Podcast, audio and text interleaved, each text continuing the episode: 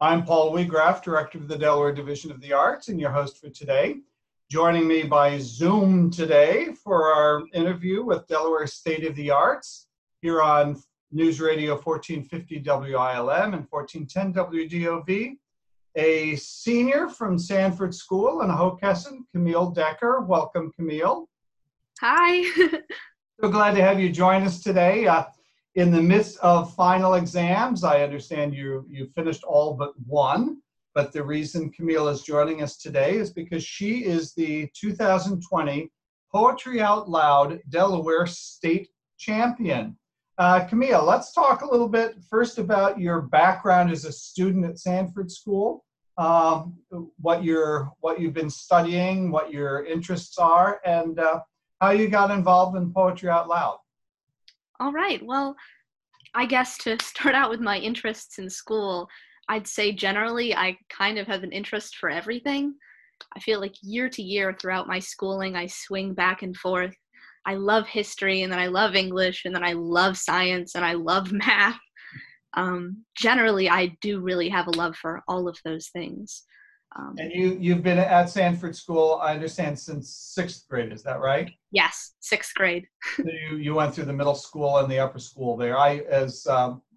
Full disclosure, Camille and I were talking beforehand. I actually am a former teacher at Sanford School back in the early 90s in a previous career. So how did you get involved in Poetry Out Loud? I got involved in Poetry Out Loud my freshman year. Everybody at Sanford School in the high school is, they have to participate in Poetry Out Loud. They have to memorize at least one poem and perform it for the class. So that's how I got started in the program itself. But they choose winners in the class, and then the classes go on and they choose winners from each grade until they have two from each grade, plus two extra usually, who then compete in a final round. And every year I have made it to the final school round. Now I'm curious, when you compete, is there some kind of a public audience that is watching those in competition? The last one, the final school round, the whole school comes to watch us perform. The other ones, no, it's just the teachers. Now, where do you perform? In the new theater space, or? Yes, the Geibel Theater. Uh-huh. Yeah. Who are the judges? Is it English teachers, or who does that? I believe, if I remember correctly, it's different teachers every year. I know that last year there was a history teacher on there, so I'm pretty sure they just cycle through and generally do whoever wants to, probably. Okay, mix them up. Now, where do you get your poems from?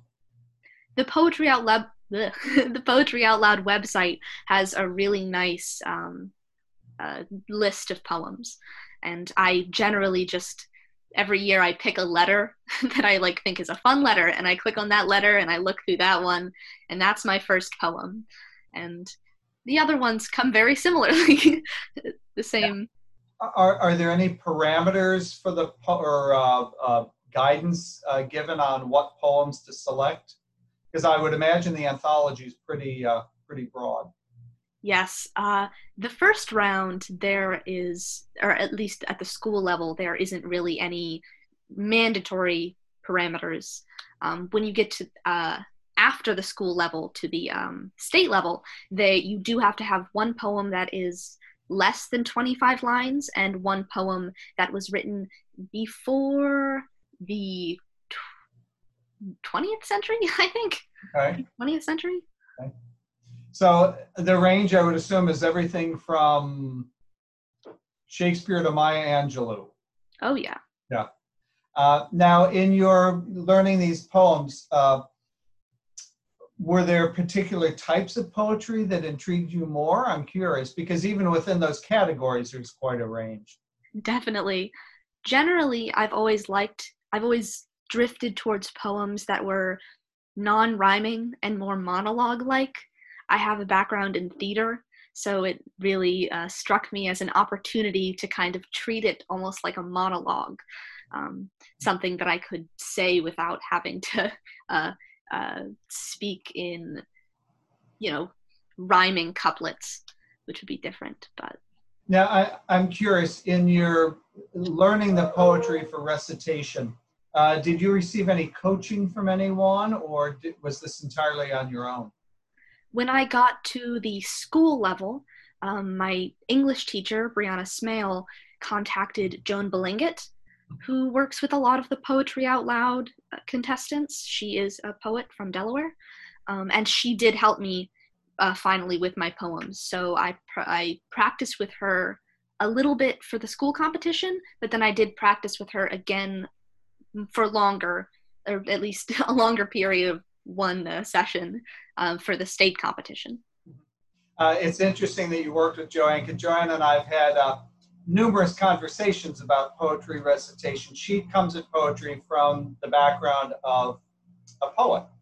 Yeah. And I come at poetry from the background in theater, as you mentioned, you have experience. And we've had many conversations about reciting poetry, and to what degree does the poetry speak for itself, and to what degree do you incorporate theatrics into what you're doing? Did she talk about that at all with you? About letting, okay, the phrase she's used with me is, let the words speak for themselves. Did she have any of that kind of direction? I'm trying to think. She definitely, I feel like when I was with her, I was a little bit nervous, so I felt like there was more of her trying to pull more of that out of me. Okay. But I would say, yeah, there was a bit of that, you know, you need to like pay attention really to the words and how they're crafted, and not just the emotion. Mm-hmm. Now, at both the school and at the state level, were there specific criteria that you were being judged or scored on? Well, the biggest one that they always warn us about is accuracy.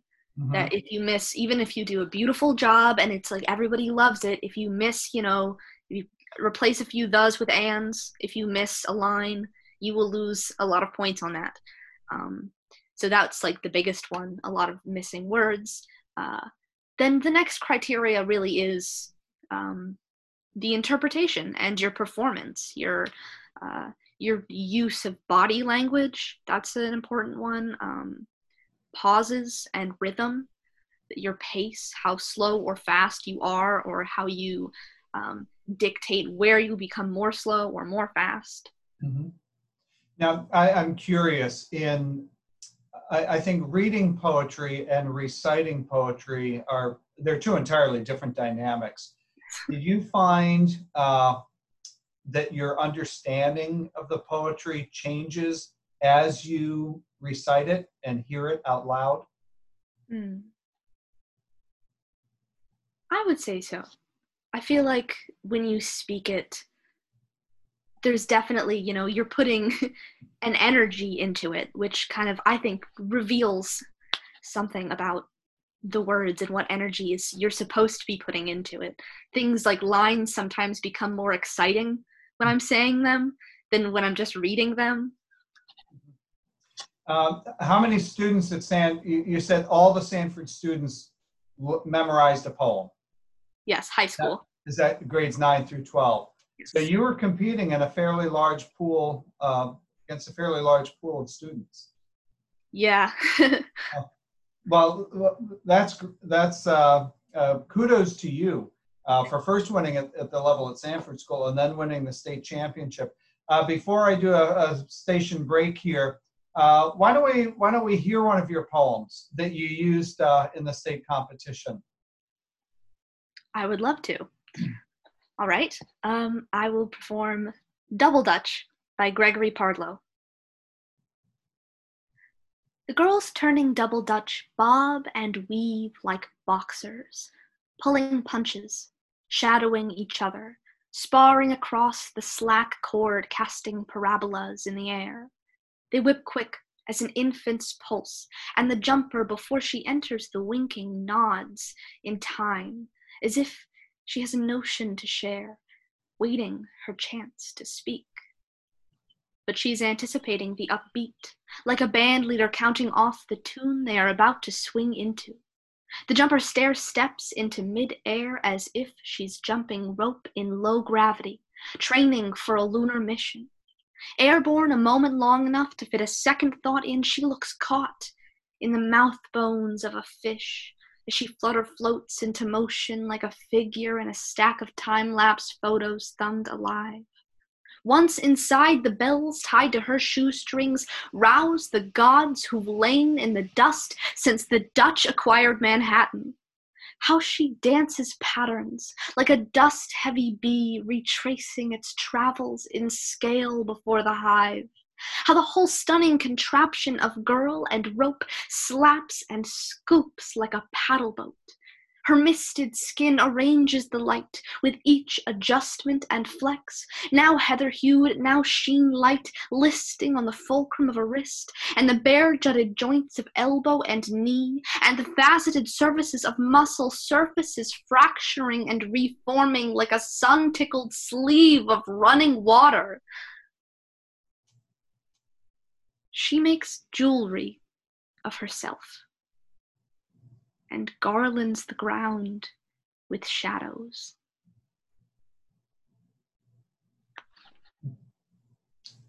Double Dutch by Gregory Pardlo, as recited by Camille Decker, the 2020 Poetry Out Loud Delaware State Champion. Camille, let me just quickly remind our listeners that you are tuned into News Radio 1450 WILM and 1410 WDOV for Delaware State of the Arts. Camille, the 2020 Poetry Out Loud State Champion. Let's move forward a little bit. You competed in the state competition back in February at the Smyrna Opera House, competing against, 17 or 18 students, I believe, was the pool, something like that, and emerged hands down the winner of that competition. And with that, you were slated to go to Washington, D.C. for the national finals. But Delaware's finals were a few weeks before COVID-19 struck the nation in a way we didn't anticipate. At least Delaware was able to get its state finals done. Some of the states never even got to their state finals. So let's talk a little bit. Originally, the plans were for you to go to D.C., I think in late April, to compete against 50 some other students representing the 50 states plus a couple territories. That didn't happen. So what kind of adjustments had to be made? It must have been disappointing for you, I'm sure. But how did the National Endowment for the Arts and the Poetry Foundation, which are the co-sponsors of Poetry Out Loud, how did they readjust? How were you handled differently this year? Well, they all really wanted to give us an experience of showing everybody what we had done and what we could do. So one of the first things they did was they offered us a chance to send in recordings of ourselves doing some of our poems, and they would pick one or maybe two, some of our poems, to go up on the website, and that was for both the state champion winners and anybody who was going to compete at the state level but didn't get the chance. That was a really cool thing. They also gave us kind of an extra fun thing to do, which was we participated in poetry ourselves. So they gave us a chance to write our own poetry, and we could either send in a video of us performing those poems or just send in a document of the written poems. So that was fun. The winners of that came out. Congratulations to them. And then they also said they're going to send me a t-shirt at some point, which is fun. Can't wait for that. And I believe the state champions received some kind of a monetary award, do they not? Yes. We received an award, some money, which was, it was very nice. I know a lot of my friends and teachers, they were sad for me and they were saying they should split up the award money for all the kids. I was like, don't, it's fine. It's okay. But they pulled through, you know, everybody was happy to hear that. I'm curious, how has, I mean, we know that schools have been closed. What are some of the day-to-day impacts for you as the typical student, and particularly as a senior? As I was driving here to the office to do this interview, I'm thinking, you know, the signing of yearbooks and all those routines of the senior year just have been upended. How has that all impacted you, and how have the seniors at Sanford sort of been commiserating together but apart? There are two reactions, really. There's the like sad and like, I want to be with my year, my grade, I want to do fun things with them, and then there's also the kind of like, well, we're not together and I'm leaving anyway, so goodbye. Yeah. You kind of have those two separate. One really sweet thing that a lot of seniors have been doing, they've been planning things both for other seniors and for teachers. I know some of the seniors at my school drove to all of the teachers' houses and gave them little gifts, which is really sweet. Yeah. Oh, well, that's really neat. I'm just curious, what is Sanford doing for graduation?